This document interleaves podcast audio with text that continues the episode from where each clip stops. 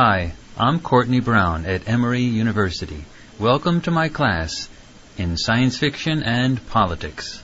All right, we're talking again about Robert Charles Wilson's book, Blind Lake. And I'm going to read a passage, page 42, and this is near the end of chapter 4.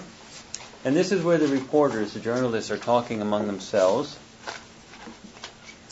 And Elaine is talking with Chris and Chris Carmody, and let's hear what they have to say, and let's see what we can get out of this passage that talks about some of the politics of the day. Well, all I want to say it's a good book. Now, she's talking about Chris Carmody's book that got him into a whole heck of a lot of trouble. You, Chris Carmody, wrote a good book. You did the, leg, the legwork and you drew the necessary conclusions. Now you want to blame yourself for not flinching. Elaine, you want to flush your career away, pretending to work and not working, and blowing deadlines and screwing waitresses and with big tits and drinking yourself to sleep because you can totally do that. You wouldn't be the first, not by a country mile. A country mile. Self pity is such an absorbing hobby. A man died, Elaine. Well, you didn't kill him. That's debatable. No, Chris, it's not debatable. Galliano went over the hill, either accidentally or as a willed act of self destruction. Maybe he regretted his sins, and maybe not. But they were his sins, not yours. But I exposed him to ridicule. You exposed work that was dangerously shoddy and self serving, and a threat to innocent people. It happens to be Galliano's work, and Galliano happened to drive his motorcycle into the Monongahela River. But that's his choice, not yours. You wrote a good book. Jesus, Elaine, how badly does the world need one more blankety blank good book? And a true book. And you wrote it out of a sense of indignity that was not misplaced. Well, I, I appreciate you saying this, but and the thing is, you obviously got nothing useful from Crossbank. And what worries me is that you'll get nothing here and blame yourself for it. And you'll blow off the deadline in order to conduct more efficiently this project of self punishment you've embarked on. And that's so goddamn unprofessional. I mean, Vogel is a crackpot, but at least he'll produce copy. For a moment, Chris entertained the idea of getting up and walking out of the restaurant. He could go back to the gym and interview some of the stranded day workers. They would talk to him at least. All he was getting from Elaine was more guilt, and he'd had enough. Thank you. The salmon arrived, congealing its drizzled butter. What you have to do, she paused. The waiter dangled an enormous wood peppermill over the table. Take that away, thank you. The waiter fled. What you have to do, Chris, is stop acting like you have something to be ashamed of. The book you wrote, use it. If someone's hostile about it, confront them. If they're afraid of you because of it, use their fear. If you're stonewalled, you can at least write the story of how you were stonewalled and how it felt to walk around Blind Lake as a pariah. But don't blow this opportunity. She leaned forward, her sleeves dangling perilously close to the butter sauce. Because the thing is, Chris, this is Blind Lake. Maybe the great unwashed public has only a vague notion of what goes on here, but we know better, right? This is where all the textbooks get rewritten. This is where the human species begins to define its place in the universe. This is the fulcrum of who we are and what will become. You sound like a brochure. And she drew back. Why? You think I'm too wrinkled and cynical to recognize something genuinely awesome when I see it? I didn't mean that. I, uh, for what it's worth, you caught me in a moment of sincerity. And Chris said, Elaine, I'm just not in the mood for a lecture. Then Elaine said, Well, I didn't really think you were in the mood for it. Okay, Chris, do what you think is best. She waved at his plate. Eat the poor salted fish. A tent, he said, the Gobi Plateau. Well, sort of a tent, Elaine said. An inflatable habitat, airdropped from Beijing, rechargeable fuel cells, heat at night, all the satellite channels. Just like Roy Chapman Andrews? Hey, she said, I'm a journalist, not a martyr. Okay, now. this book is about the discovery of extraterrestrial life and the ability to passively observe that without the extraterrestrial life looking back. And then the problems, what happens is when they found out that this opened up a can of worms and they could look back and something else happened as well. What's this passage talking about? What's going on with this passage? What's the significance of this passage? Why did I pick this passage? Read my mind. Why did I pick this passage? What's interesting about this passage that relates to us? when we look at the relevance of this science fiction book. People don't want to, To hear us. the truth. What's that? People don't want to hear the truth. All right. People have difficulty hearing the truth. What else? What about that? Well, um, the reason Chris is having a hard time getting like writing and getting back into like being a journalist again is because he wrote a book that uh, like exposed um, some truth that the public was not like it didn't sit well with the public, and so he's like, and it happens a lot. You know, we don't necessarily want to hear the whole truth, so it just doesn't get published. Mm-hmm. So, it's that the public doesn't want to hear the whole truth? Or that Chris Carmody doesn't want to confront the truth? The public doesn't want to hear it. What's the relation to Chris Carmody then? Well, he because he wrote this the what, book that um, He wrote a book which was a tell all book which Right. revealed some corruption that was going on, and the guy who was the focus about it committed suicide. because people didn't really want to know the truth about it. Um, he's And a big scandal erupted, and they blame a lot of people blamed him for this guy killing himself.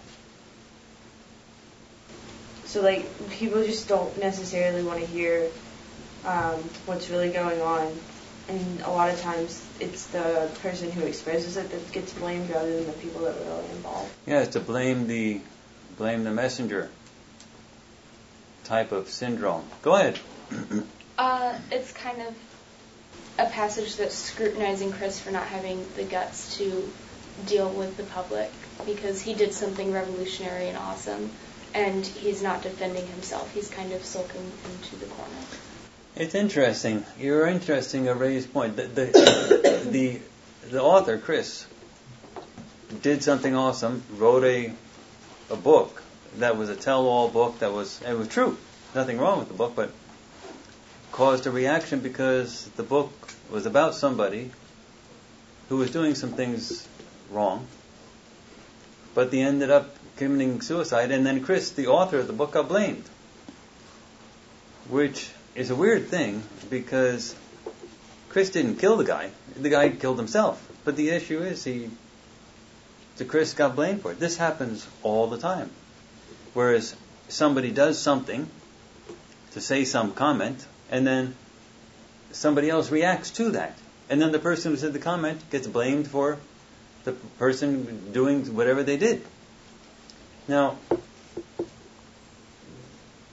the interesting thing that we're seeing here is that it affected Chris. What does that tell you about what his emotional state was when he did the thing in the first place?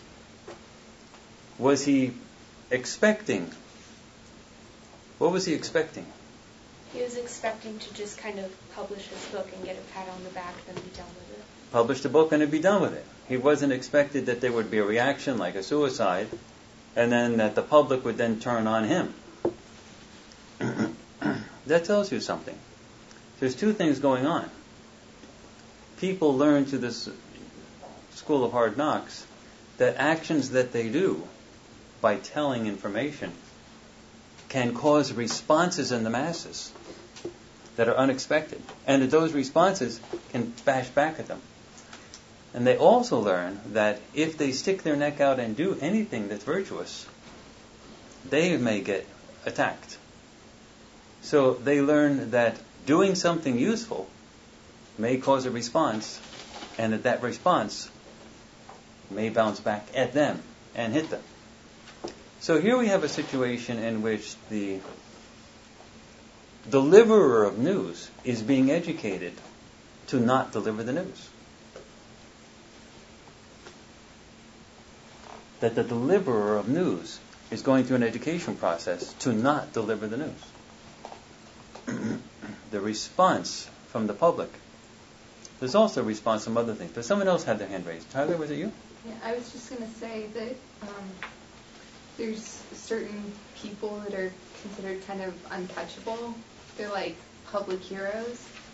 And when someone exposes something less than complimentary about them, there's a great social pressure to kind of cover that up. We don't want to hear it because That's- it interferes with our view of this person as a hero. That's a really important point. That some people have a persona, and that that persona is one of, don't touch me, I'm untouchable. And that when people actually criticize that person, or a group of people, then they get walloped badly. Not the person you're criticizing, but the people who are doing the criticism. What's the big, the big example of something like that dealing with religion over recent years?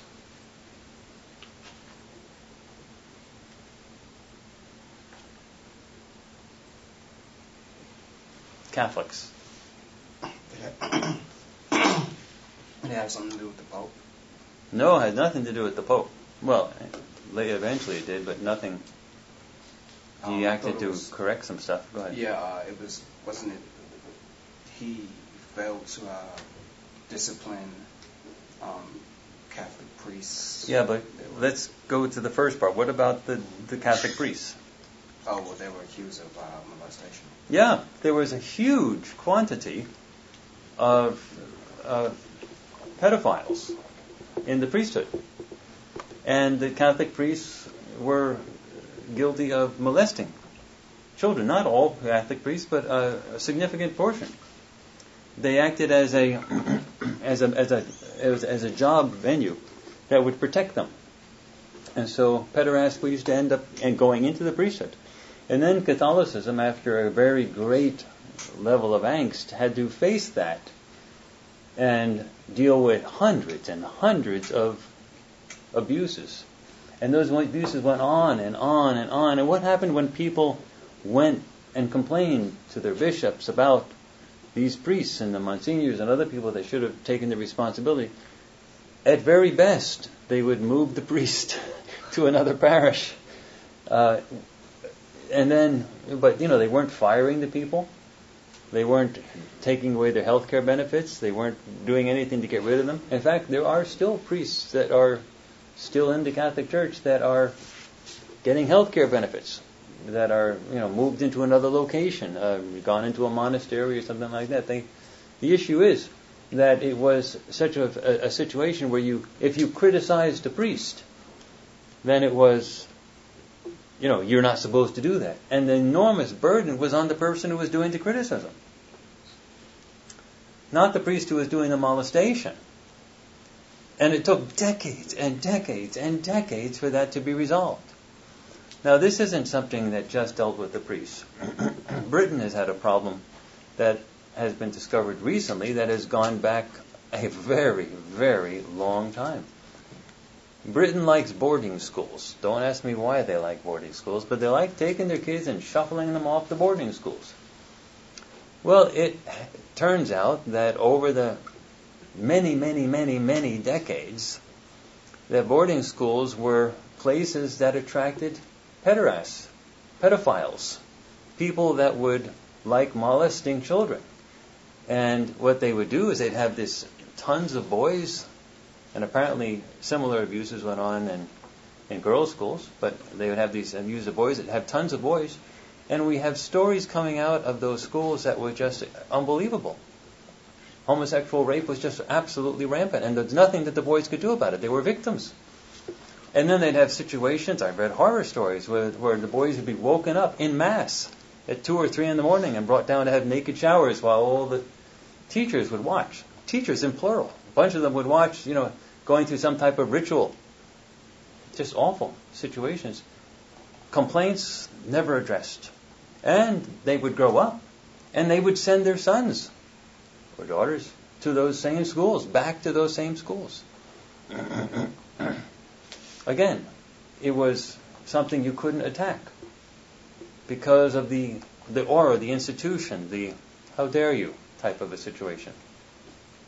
Now let's say you're a reporter and you're faced with a situation where picking out what happened to the Catholic Church and to British boarding schools, but it's a common problem. People have relatives that are guilty of sexual molestation of, of younger children in their own family. Hard to criticize those. Uh, do you want to really send your relative to prison? Things like that. And does everyone want to believe that Uncle so and so did such a thing? Do you get the idea? so it's a common problem. Now let's bring it to politics. You're a reporter. You want to report on something that's really gone wacky. What happens if you just sort of tell the truth? The whole truth, nothing but the truth. You'd be fired. Yeah, you'll be fired. There's a good chance you'll have real problems. And in those cases where you do tell the truth, you often have to back away from the truth because of the possible reaction that it could cause. Now, uh, I don't need you to see this. I can actually show it. I can actually read this to you. I want to read you a opinion column by David Brooks of a few days ago. He has a new one in today, but I want to read one that came out on the printed version of the New York Times. It came out on November 11th. It was on online at November. I'm sorry, the printed version. It came out November 12th. It was online, and um, on the 11th of November. So it's called the National Greatness Agenda, and it was done this year, of course, 2010, in November. And I want you to listen to this thing. Listen to what David Brooks is talking about. Elections come and go, but the United States is still careening towards bankruptcy. By 2020, the U.S. will be spending $1 trillion a year just to pay the interest on the national debt. Sometime between now and then, the catastrophe will come. It will come with amazing swiftness. The bond markets are with you until the second they are against you. When the psychology shifts and the fiscal crisis happens, the shock will be grievous. National humiliation, diminished power in the world, drastic cuts, and spreading pain. Nothing in this past election has averted this disaster. The Republicans talk about cutting deficits, but a party that campaigns to restore the $400 million in Medicare cuts included in the health care law is not serious about averting fiscal meltdown. Some Democrats, meanwhile, don't even bother to pretend. Look at that. Look at the way many Democrats completely rejected the draft proposal unveiled by the chairman of the Fiscal Commission. Nancy Pelosi, the public sector unions, and many liberal commentators are not only unwilling to compromise to prevent a catastrophe, they are unwilling to even consider a compromise. They seem to regard anybody who would negotiate as fundamentally immoral and unserious. The report from the chairman lists some of the best ways to raise revenue and cut spending, but it comes with no enactment strategy. In this climate, asking politicians to end the mortgage deduction and tax employer health care plans and raise capital gains taxes and cut benefits for affluent seniors is like asking them to jump on a buzzing sack full of live grenades. They won't do it. So we continue on the headlong path toward a national disaster. And along the way, our dysfunctional political system will leave all sorts of other problems unaddressed immigration, energy policy, and so on. I'm going to pause now before I read the rest of it. what kind of a picture is he painting now? He's a moderately conservative Republican opinion columnist. What is he basically saying? Without any ambiguity. Why is bad. it you're mumbling? That if we don't do anything, America's going to go bad very soon. Well, but um, He's saying things will go bad very soon, and that they're not doing anything. What? Say more about what he's saying. It's the debt that's going to catch up to us. Right now, the only reason we can continue deficit spending is because people believe we'll pay all that money back eventually, because we always have. But as soon as people stop believing that, no one will ever give us the money that we need to. Actually, people are not necessarily believing it; they're just having a hard time disbelieving it. Yeah. Go ahead. He's saying that Americans as a society aren't willing to do what we have to do in order to save ourselves because it will inconvenience us in the short term. Yeah, but what? That's exactly right. He is saying that. But what is he saying is going to happen? We're going to collapse. What kind of collapse? Financial. Was that? Financial. How bad? Assuming depression. He's talking worse. He's talking total national collapse. He's not pulling any punches. Did everyone read? Did everyone hear what he said? Mm-hmm. He's talking about a total national collapse. Talk about a messenger bringing the bad news. But then he's saying not only is there going to be a total national collapse, because basically what will happen is that the people who we've lent money to, that we've that have that have lent money to us, will eventually realize they're never going to get that money back. and then they'll call it quits. They'll dump the dollar. That means a complete collapse of the currency. And once our currency starts to collapse, Europe will go with it. That means the Europe, the euro is already in serious trouble. The bankruptcy problem that they had in Greece is now threatening Ireland and Portugal.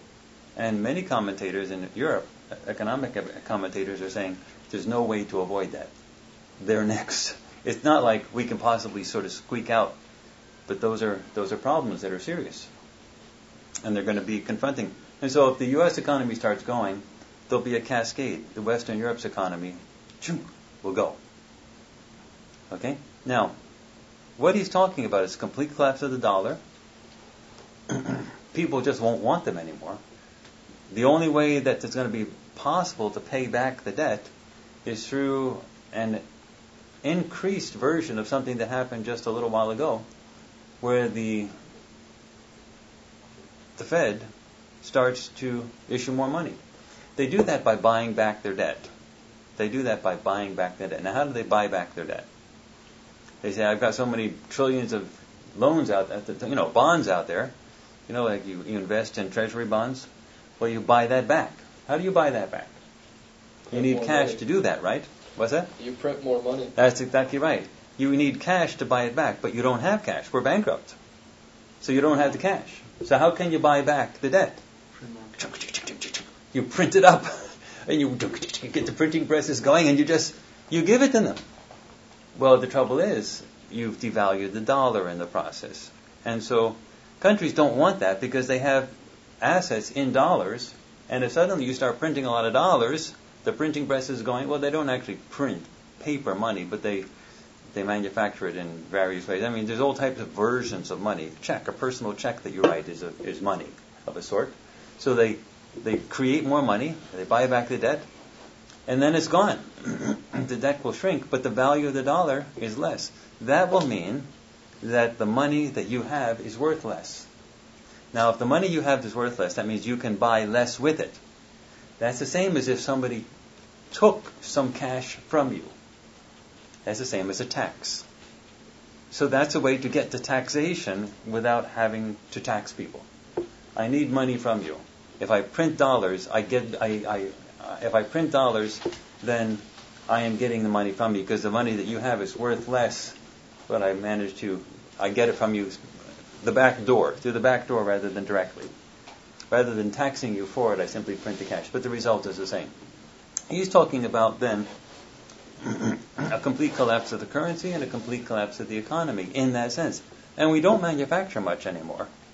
So what we're sending, what we're selling is, is basically goods and services. People won't want to trade in dollars anymore. So they won't want our current they won't want our currencies to do that.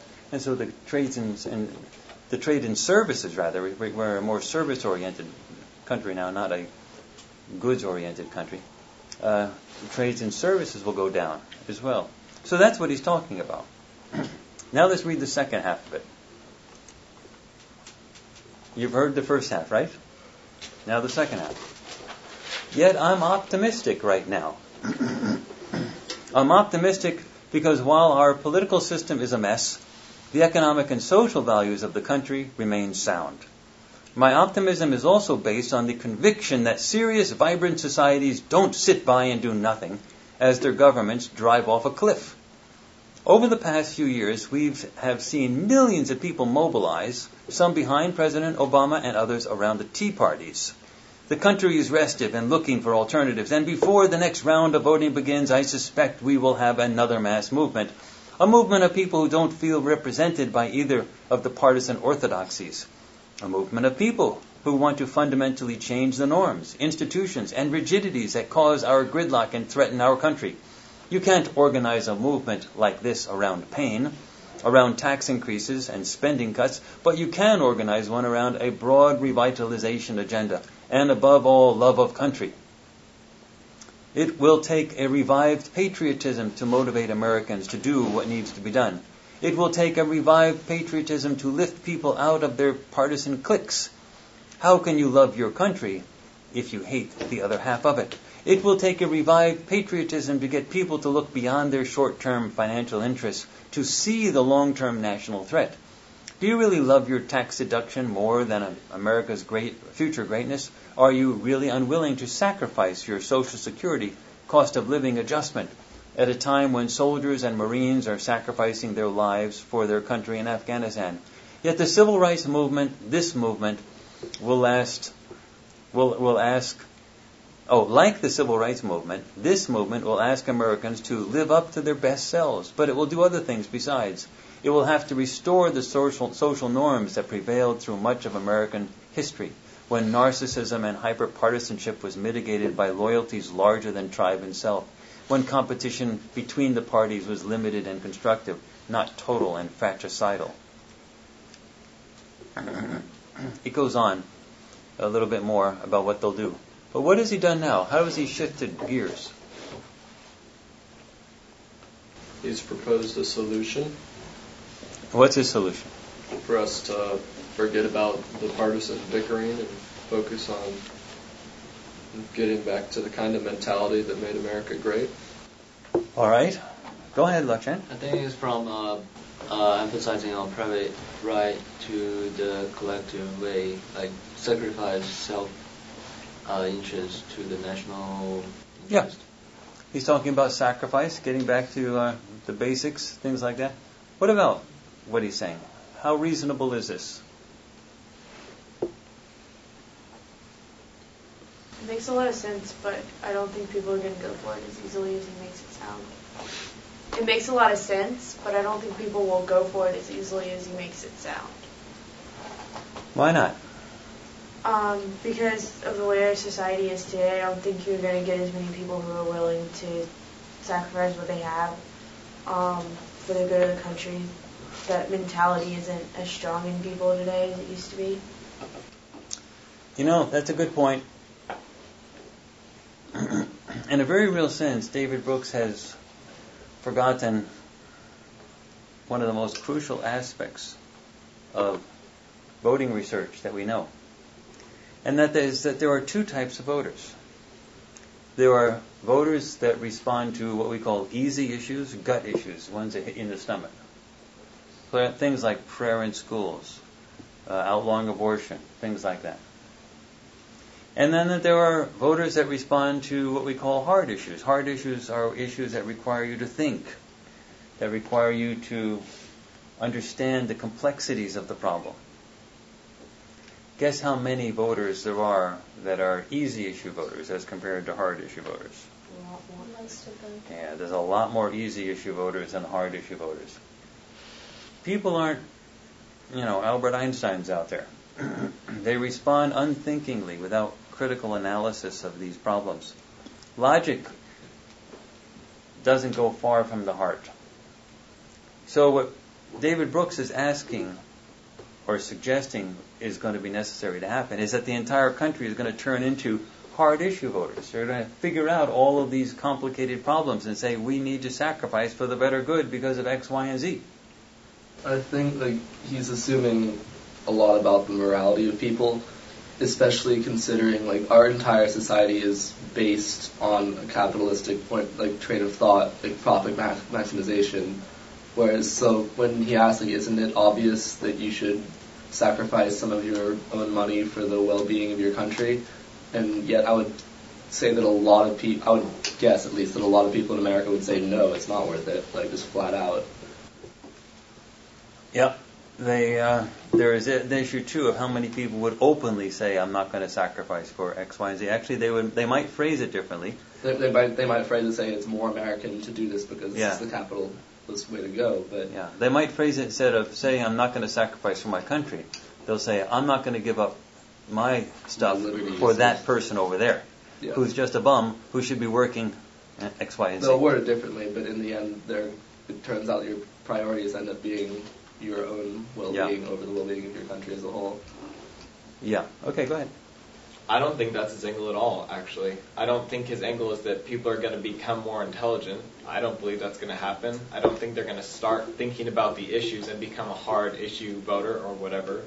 But I think that this hard issue, which is what it is right now of the debt, is going to become a soft issue because people may wait too long and there may be a delay and the American economy may take serious hits. But I think once the economy starts to crumble, and hopefully the public will figure out before it's too late that we are on the verge of collapse and you have to do something. And ultimately, this choice and the thinking about it will be removed. Well, that's a question. And the question is, will the issue translate to be an easy issue before we hit rock bottom? History would suggest that you're wrong about that, that we will hit rock bottom before it translates to an easy issue. A good example is World War II. World War II was the thing that got the United States out of the Depression. It was not Franklin Delano Roosevelt's New Deal. The New Deal, at best, only staved off a revolution. Roosevelt was absolutely convinced the country was going to go either fascist or communist if he didn't try to keep up with making some changes. But in the 19 in the 1936 election, he actually lost his shirt, just like we, like just like the Democrats lost a lot of support. Well, in the 1936 election, the Democrats lost a ton of support. Um, actually, it happened. To, see that there was the 32 election, and then then there was a presidential election in 36.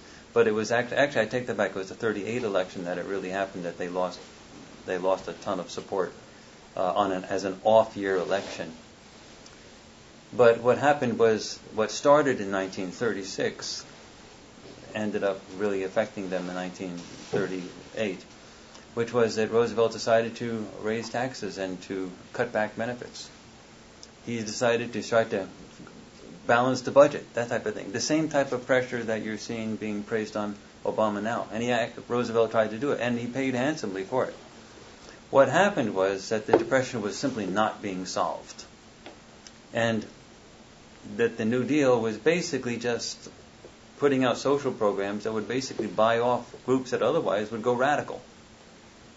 What happened was when World War II started, the economy was able to be geared up to an enormous level that it was not able to before. Government spent, and this huge amount of government spending to defend ourselves in World War II revved up the economy to enormous proportions and basically wiped out the Depression. So it was World War II that happened. We had to hit rock bottom. We had now Roosevelt knew we were going to get into World War II well beforehand. It wasn't something that just sort of struck suddenly, and Pearl Harbor was, oh my gosh, you, you're kidding. People don't like us. They're attacking. When Roosevelt met with Churchill in the North Atlantic on a destroyer, some months before Pearl Harbor, they Roosevelt knew perfectly well that there would be an incident in the Pacific somewhere. He may not have known about Pearl Harbor or the actual day or whatever, although historians do debate that to this day, how much he actually knew. Two destroyers s- snuck out of Pearl Harbor a couple days before the attack in sort of a strange situation, but nonetheless, those two destroyers were except were the most modern of the fleet, and they were exceptionally useful in engaging the Japanese fleet after Pearl Harbor, uh, while the, U.S. Navy was being revved up. But what happened was was while they were building it, the what Roosevelt made a deal with Churchill was that he said, "I cannot have this country enter the world the war the way Woodrow Wilson had the country enter World War One with a divided nation. I'll be fighting the battle at home just like we're just as, just as much as Woodrow Wilson was fighting. I've got to fight the battle abroad. I've got to fight the Nazis in the Pacific. I have to fight Europe in the European arena and the Pacific arena. I have to do that totally, and I can't be fighting domestic battles at the same time. So we're going to have to wait for the incident to occur. And Churchill basically said, "Wait for the incident. They're bombing the heck out of us. What do you mean, wait?"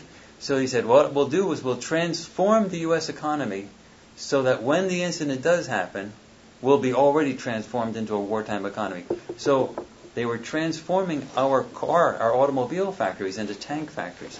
Things that were manufactured for, you know, spoons, silverware, and things like that were manufacturing bullets instead. And those supplies were being shipped over to Britain. And Roosevelt said boldly on radio, we will not fight the European war for them, but we will give them the supplies they need to defend themselves. What he was doing is transferring our resources, our economic resources, into wartime resources, knowing that he simply couldn't enter the war itself until the opposition to, the isolationist opposition to entering the war was smashed. and then Pearl Harbor happened. And then a man who was Mr. Theater himself, with the absolute flair of indignity and shock, got onto the radio and said, This is a day of infamy. We have been attacked. He knew damn well we were going to be attacked someplace, and he was betting on it. But at that time, the entire country was translate was the economy had been transformed into a wartime economy. Everybody was in favor of defending ourselves. The next day, they declared war not only on Japan but on Germany. It was it was one after the next. First Japan, and then right after that Germany, and the U.S. was in the war. And the economy of the United States was ready to be, you know, revved up. All the factories had already been trans- translated into, transformed into wartime factories. So, the whole idea was, Roosevelt was saying, even with the Nazis, you know, rumbling through all of Europe, and the threats that were potential in the Pacific arena, even with all of that, it was too much of a hard issue. You had to wait till it became an easy issue, or the people just simply weren't going to buy it. I mean, there were a lot of people who were absolutely against. Uh, the U.S. ambassador to Britain was who, by the way, at that time? David Brooks. No, not David Brooks. Joseph Kennedy, the father of uh, the Kennedy clan. And he hated Britain. He didn't like Britain. and he was, uh, the British didn't so much like the fact that he was the ambassador. Anyway, he was arguing forcefully, don't defend these people. The point is that um, you know, in terms of entering the war. There was a lot of isolationists out there. So the point is, easy issues are way people respond. They don't think. And so Chris Carmody in this book was attacked because there were a lot of people out there who saw it as an easy issue. He said something, he wrote something. It resulted in somebody else committing suicide. Chris didn't do anything except tell the truth. And that caused a response. And then Chris learned from it that that wasn't a bad thing. So what? I mean, that wasn't a good thing. So what we have here is inhibitions on the level of the news, reporting to hold back, the education of the news to not tell the truth. There's lots of stories that you have out there that the news is not reporting. And they report it, they don't report it for two reasons. One is they are afraid of the response. Why did David Brooks go into this optimistic scenario after making the most dire picture anyone could possibly make firsthand? Why did he say the, the world is coming to an end and then say, but I am optimistic and then go into this thing? The reality is, he basically said a country will simply turn itself around, pull itself up by its bootstraps. become patriotic, a new sense of patriotism. I mean, like, why would that happen? He doesn't want to be attacked. What's that? He doesn't want to be attacked. That's a good point. That raises the question of why he's writing that way. Can you, at this point, actually be an opinion columnist and simply say the truth and leave it at that? There's a lot of financial interests in the New York Times. There's a lot of financial interests in the nation that may not want to hear something that's completely negative. Also, the public may not want to hear something that's completely negative. You get the idea? He painted the most dire picture one can possibly imagine and then turned completely 180 degrees and said, But we'll fix it. I'm optimistic. It doesn't make sense at all. That's the problem we have with our society. David Brooks didn't want to turn out to be a Chris Carmody, as we see in this book.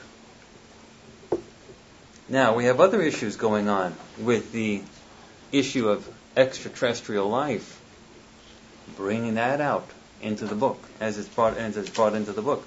It's not just the extraterrestrial life that they're observing with their machinery. They have quantum-based machinery that is capable of observing the daily life of extraterrestrial life in this book, and that's what they do at the Blind Lake facility. And the Blind Lake facility is sort of modeled after Area 51 out in the southwest.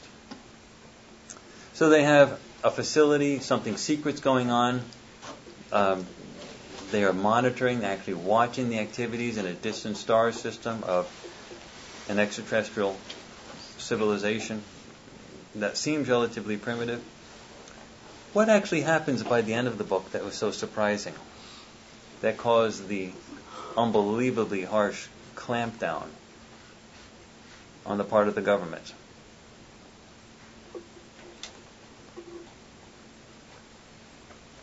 these creatures, these funny looking creatures that are in the book, were they the reason for the clampdown?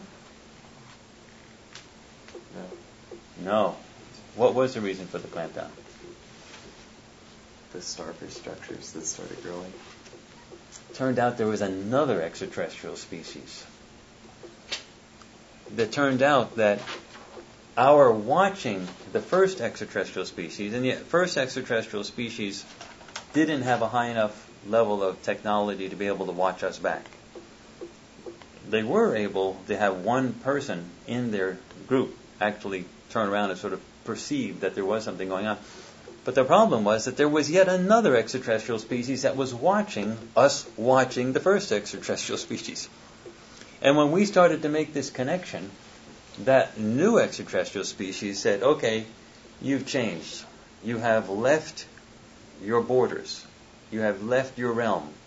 You are now out here. You are now interacting with others. You are watching them, and unbeknownst to you, they are beginning to be able to perceive that you're watching. Now you've joined a community of worlds. You're now interacting with people. And so what happened is this new extraterrestrial species started to show up in these star type formations that were appearing around the planet on the ground. And the U.S.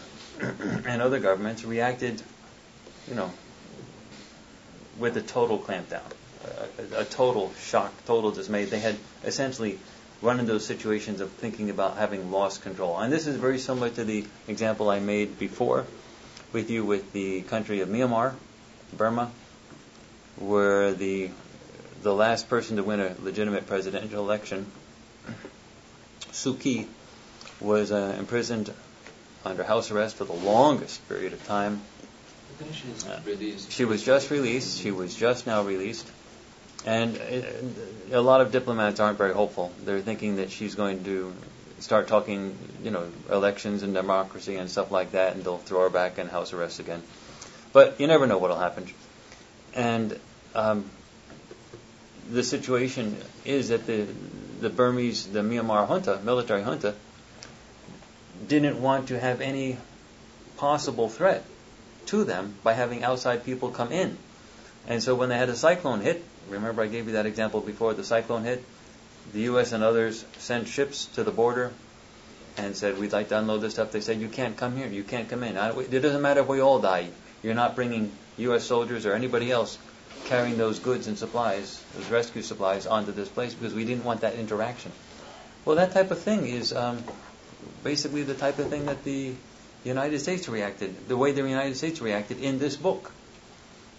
Uh, clamp down, clamp down, shock, fear of this new ingredient essentially coming into our midst, threatening the, the, our ability to hold on to power. Whenever a new ingredient like that, a new intelligence comes in, they always the big concern is can you control the agenda anymore?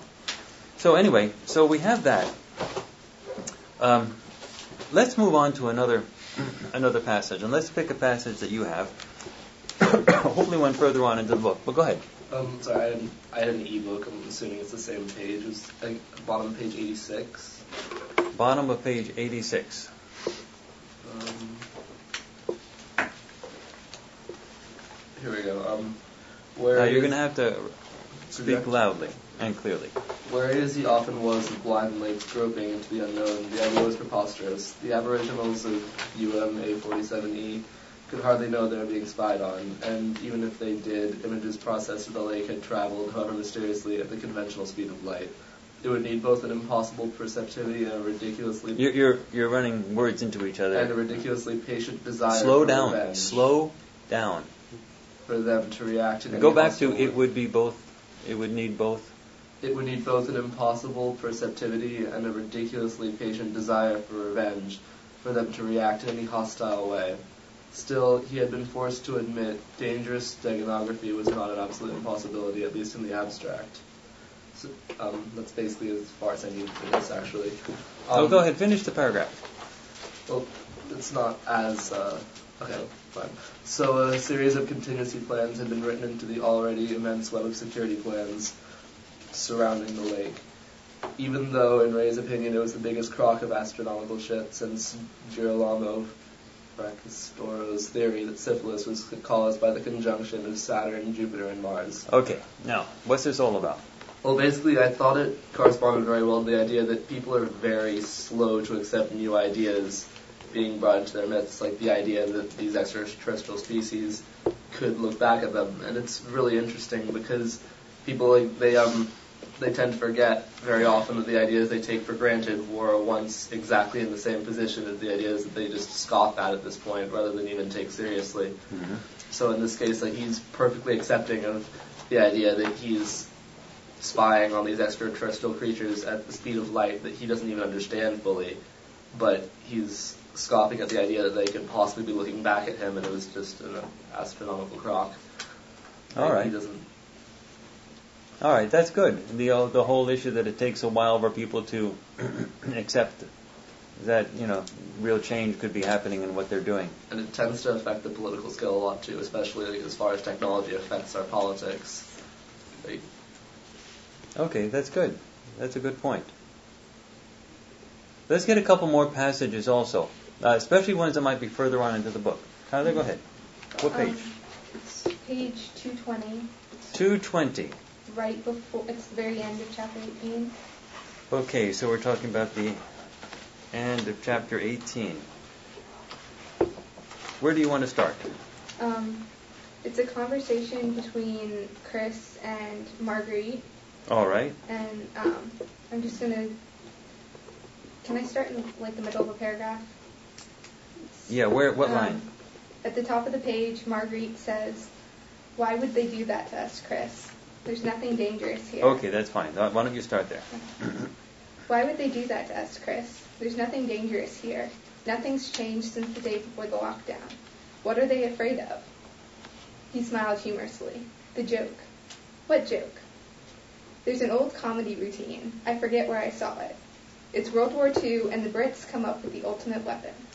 A joke so funny you die laughing if you hear it. The joke is translated word by word into phonetic German. Guys on the front lines are yelling it through bullhorns, and the Nazi troops drop dead in the trenches. Okay, so it's the original information virus, an idea or an image capable of driving someone mad. Maybe that's what the world is afraid of. And I Read a little bit more. That's a dumb idea, and it was retired during the congressional hearings a decade ago. But suppose it happened at Crossbank, or something happened there that looked like it. Crossbank isn't looking at the same planet. Even if they found something potentially dangerous, how would it affect us? It wouldn't unless the problem arose with the OBECs. That's all we really have in common with Crossbank, the hardware. Okay, okay. Okay, go ahead. What's all this about? Um, one thing that I particularly noticed is it's talking about an information virus. which Yes, is what we yes. talked about with Snow Crash. That's um, mainly what I thought was interesting. But it's also um, kind of goes with what Rowan was saying about us being afraid of new ideas, of not wanting to accept things. Is we think that there is there's something inherently wrong with new ideas that they can cause these problems that will end the world, basically. That's good. Who else has something to say about this passage? These are It's good Monty points. Python. What's that? That sketch is from Monty The Python. Monty Python sketch. It's a Monty Python I know sketch. that's not really constructive. Um, Why don't, you, all I can really why don't say. you say something about the Monty Python sketch? Can you? I think the Monty Python sketch really focuses on that, the fact that uh, that I don't even know how to connect the Monty Python. All right, sketch. all right, all right, fine. Go ahead. Go ahead. It's What about this passage then? Well, what about the idea of the virus? What about this informational virus? Turned out to be then by the end of the book they were the the the government was concerned much about something much more than an informational virus. They were concerned about actual ET facilities that were plopping up on the ground.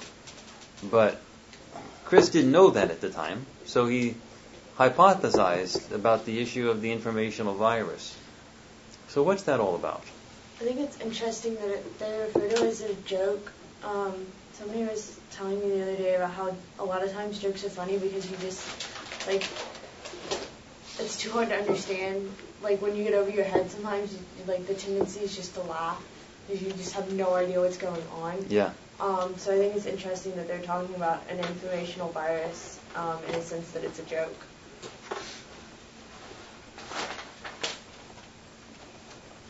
Yeah, especially when the implications of the of what could happen with the virus are so large.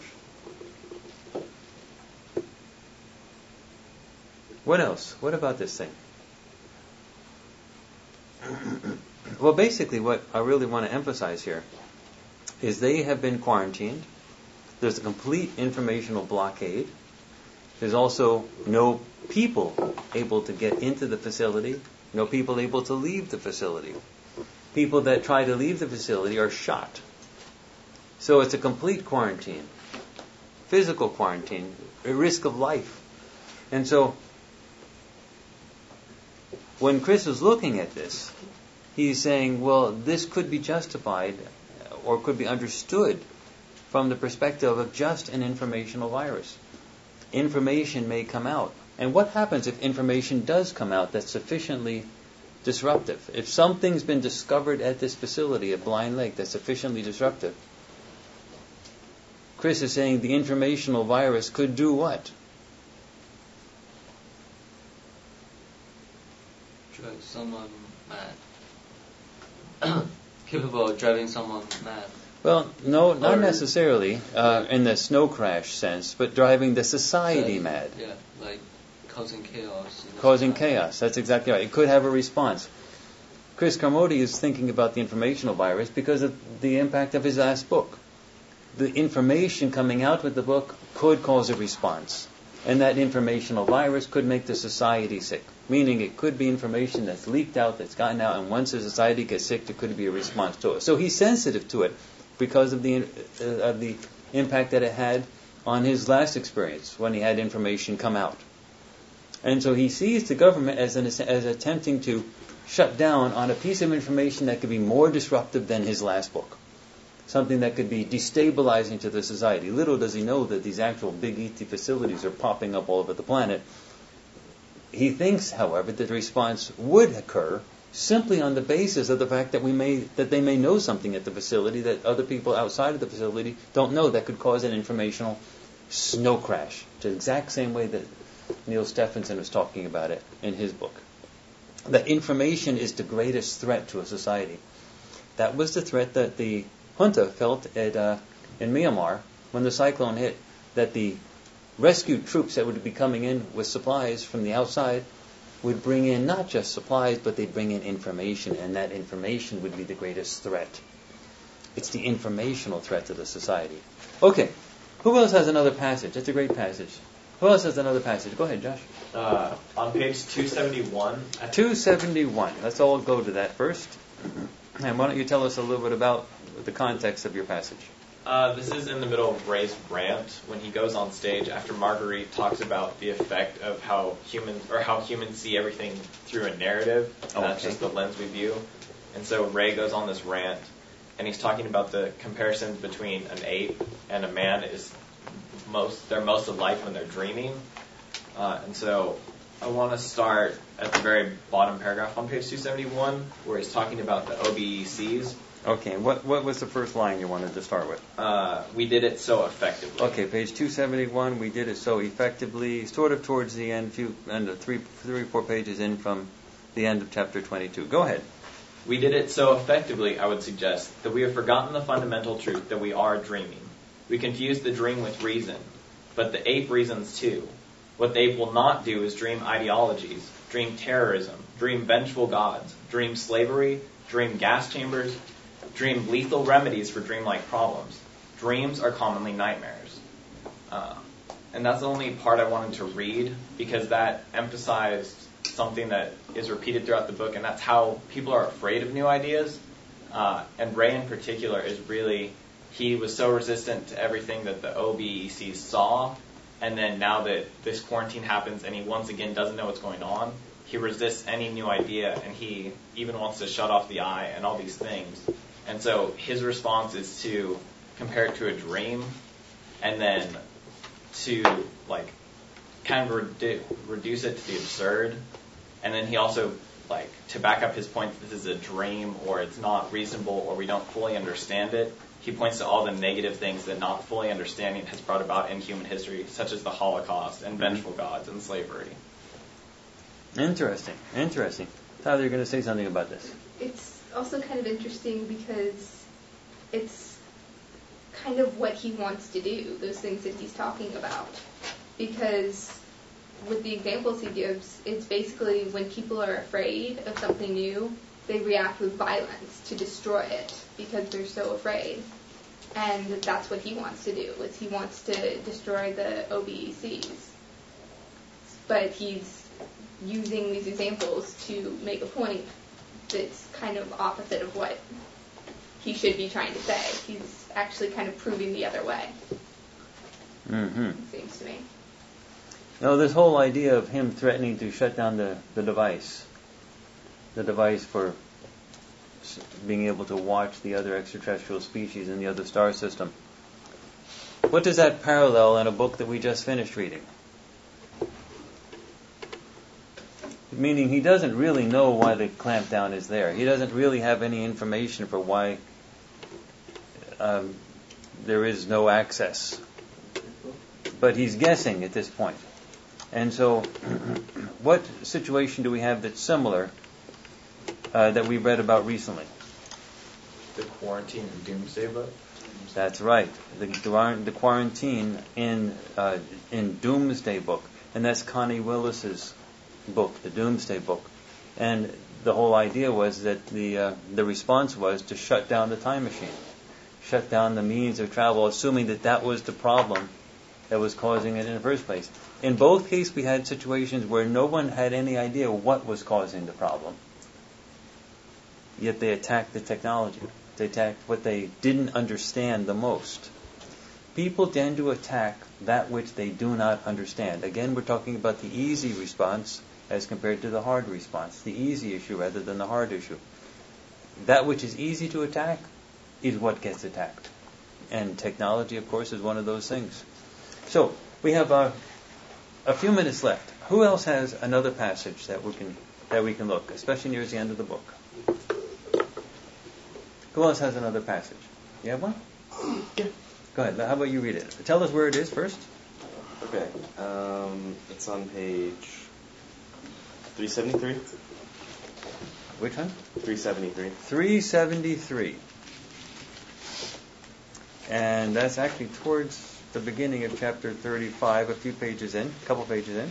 Okay, where do you want to start? And tell us the context that's going on here. Okay. The context is the uh, the starfish structure has like started growing. All like, right. In the OBEC core, and um, Tess is talking with Mirror Girl, who is like the consciousness basically of the OBEC Okay. system. Thinking, I'm, I'm starting at the uh, like near the bottom, this paragraph. Starting with not nearly? Yeah. Okay. Not nearly. Mirror Okay, this Girl. on page two, 373. Go ahead. Not nearly, Mirror Girl said. Not by a long shot. Thinking creatures make machines, Mirror Girl said, and their machines grow more complex. No, let me just interrupt. And Mirror Girl, why don't you remind people what Mirror Girl is? She's basically the like consciousness of all the OBEC or similar machines that have been created throughout the universe over time. And sh- the and- connection that it has. They And have. she looks like and she looks like Tess she looks like Tess, and Tess sees her where in mirrors. in mirrors and so on like that. All right, that's why she's called Mirror Girl. So it's a, what she sees is sort of in herself, but it, rather than seeing a passive reflection that looks like just her, she speaks. the mirror reflection speaks. Okay, go ahead. and their machines grow more complex, and eventually they build machines that think and do more than think, machines that invest their complexity into the structure of potential quantum states. Cultures of thinking organisms generate these nodes of profoundly dense complexity in the same way massive stars collapse into singularities. Tess asked if that was what was if that was what was happening now, here in the dim corridors of Eyeball Alley. Yes. What happens next? It surpasses understanding. And the idea that is really that last phrase that I wanted to get into here. The idea that you that people interact with things that they have no idea what will possibly happen.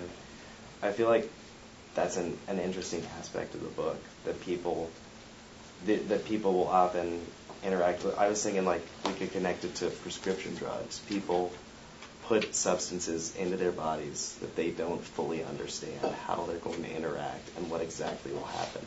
But they continue to do it anyway because of some perceived benefit. And there, there are clear benefits to the OBEC systems, but even because of this, they still just have no idea what will go on. Hmm. Actually, I, I I got something else out of that pattern. I think what you said was was interesting and, and fascinating, actually. But there's something else in this pattern as in this passage as well that we might mention in the 30 pages, in the 30 seconds or minute that's left. This passage is important. I'm glad you got it because it shows a little bit about the evolution of intelligence. Normally, when we think about the evolution of intelligence, we think about our physical cells just getting a little bit bigger brains, becoming a little bit smarter, being able to conceptually think things differently. But this universe has been around a long time.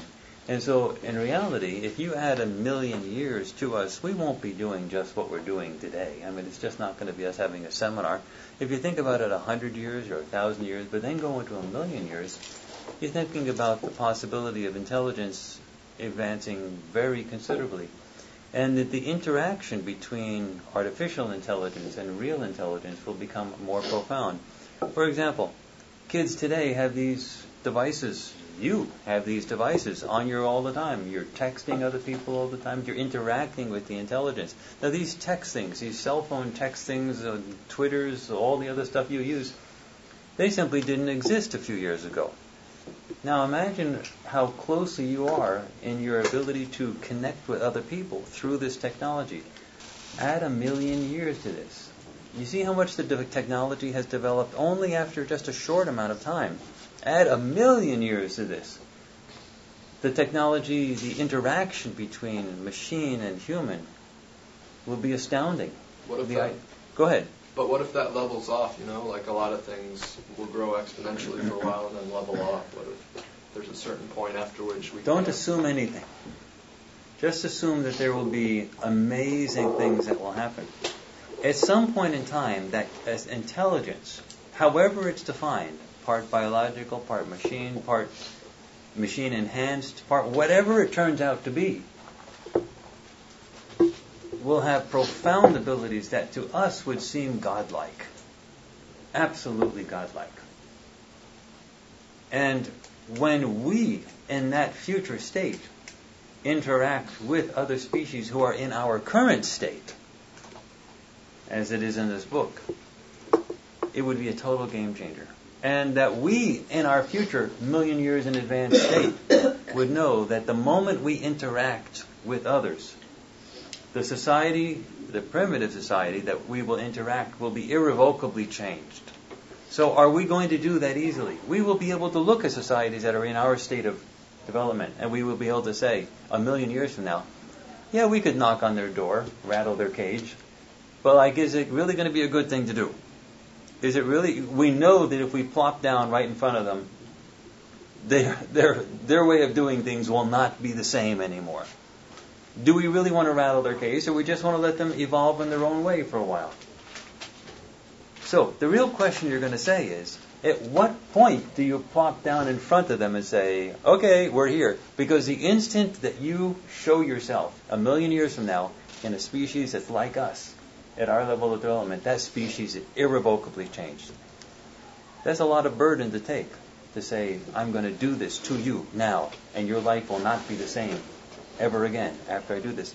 At what point will you make that decision to do that? You will make that decision at some point. At what point will you make that decision? I'm going to mess with this lesser developed species at this point. Answer that question and we can all go. Well, just think about it. When there's no other option? When there's no other option, why? Why is there no other option? Because you've gotten all the information you can without interacting with them. No, you can. If you're that far, far advanced, you can get all sorts of information. Something has to happen that the lower, the, the lesser developed species has to be doing something that forces the hand. So you need to feel like controlling them is necessary for your own survival? Not necessarily, although we're going to interact with that concept in the next book. Go ahead. If that society is about to collapse, and you want to save them. Possibly, if that society is about to collapse, we're actually going to interact with that in the next book. But what is this society doing now that forces the hand of this advanced group? Go ahead. They're starting to look back at the observers. Starting to They're what? starting to look back at the things that are observing them. They're starting to go out into the universe. They're starting to go out. Go ahead. Oh, I was kind of going to say they're starting to go out, but also they're messing around with things that they don't completely understand. Well, yeah, but that's part of the messing around with things they don't completely understand is part of the going out. The humans are now interacting with other extraterrestrials. They have left home. They have gone out there. And as soon as you leave and go out, at that point, you become a galactic civilization. You're no longer homebound. And at that point, if you go out there, you will meet us. Since you are now going out there, we might as well introduce ourselves. And at that point, there's no reason to stop the introduction. So, from a political point of view, that's the moment when the interaction really occurs.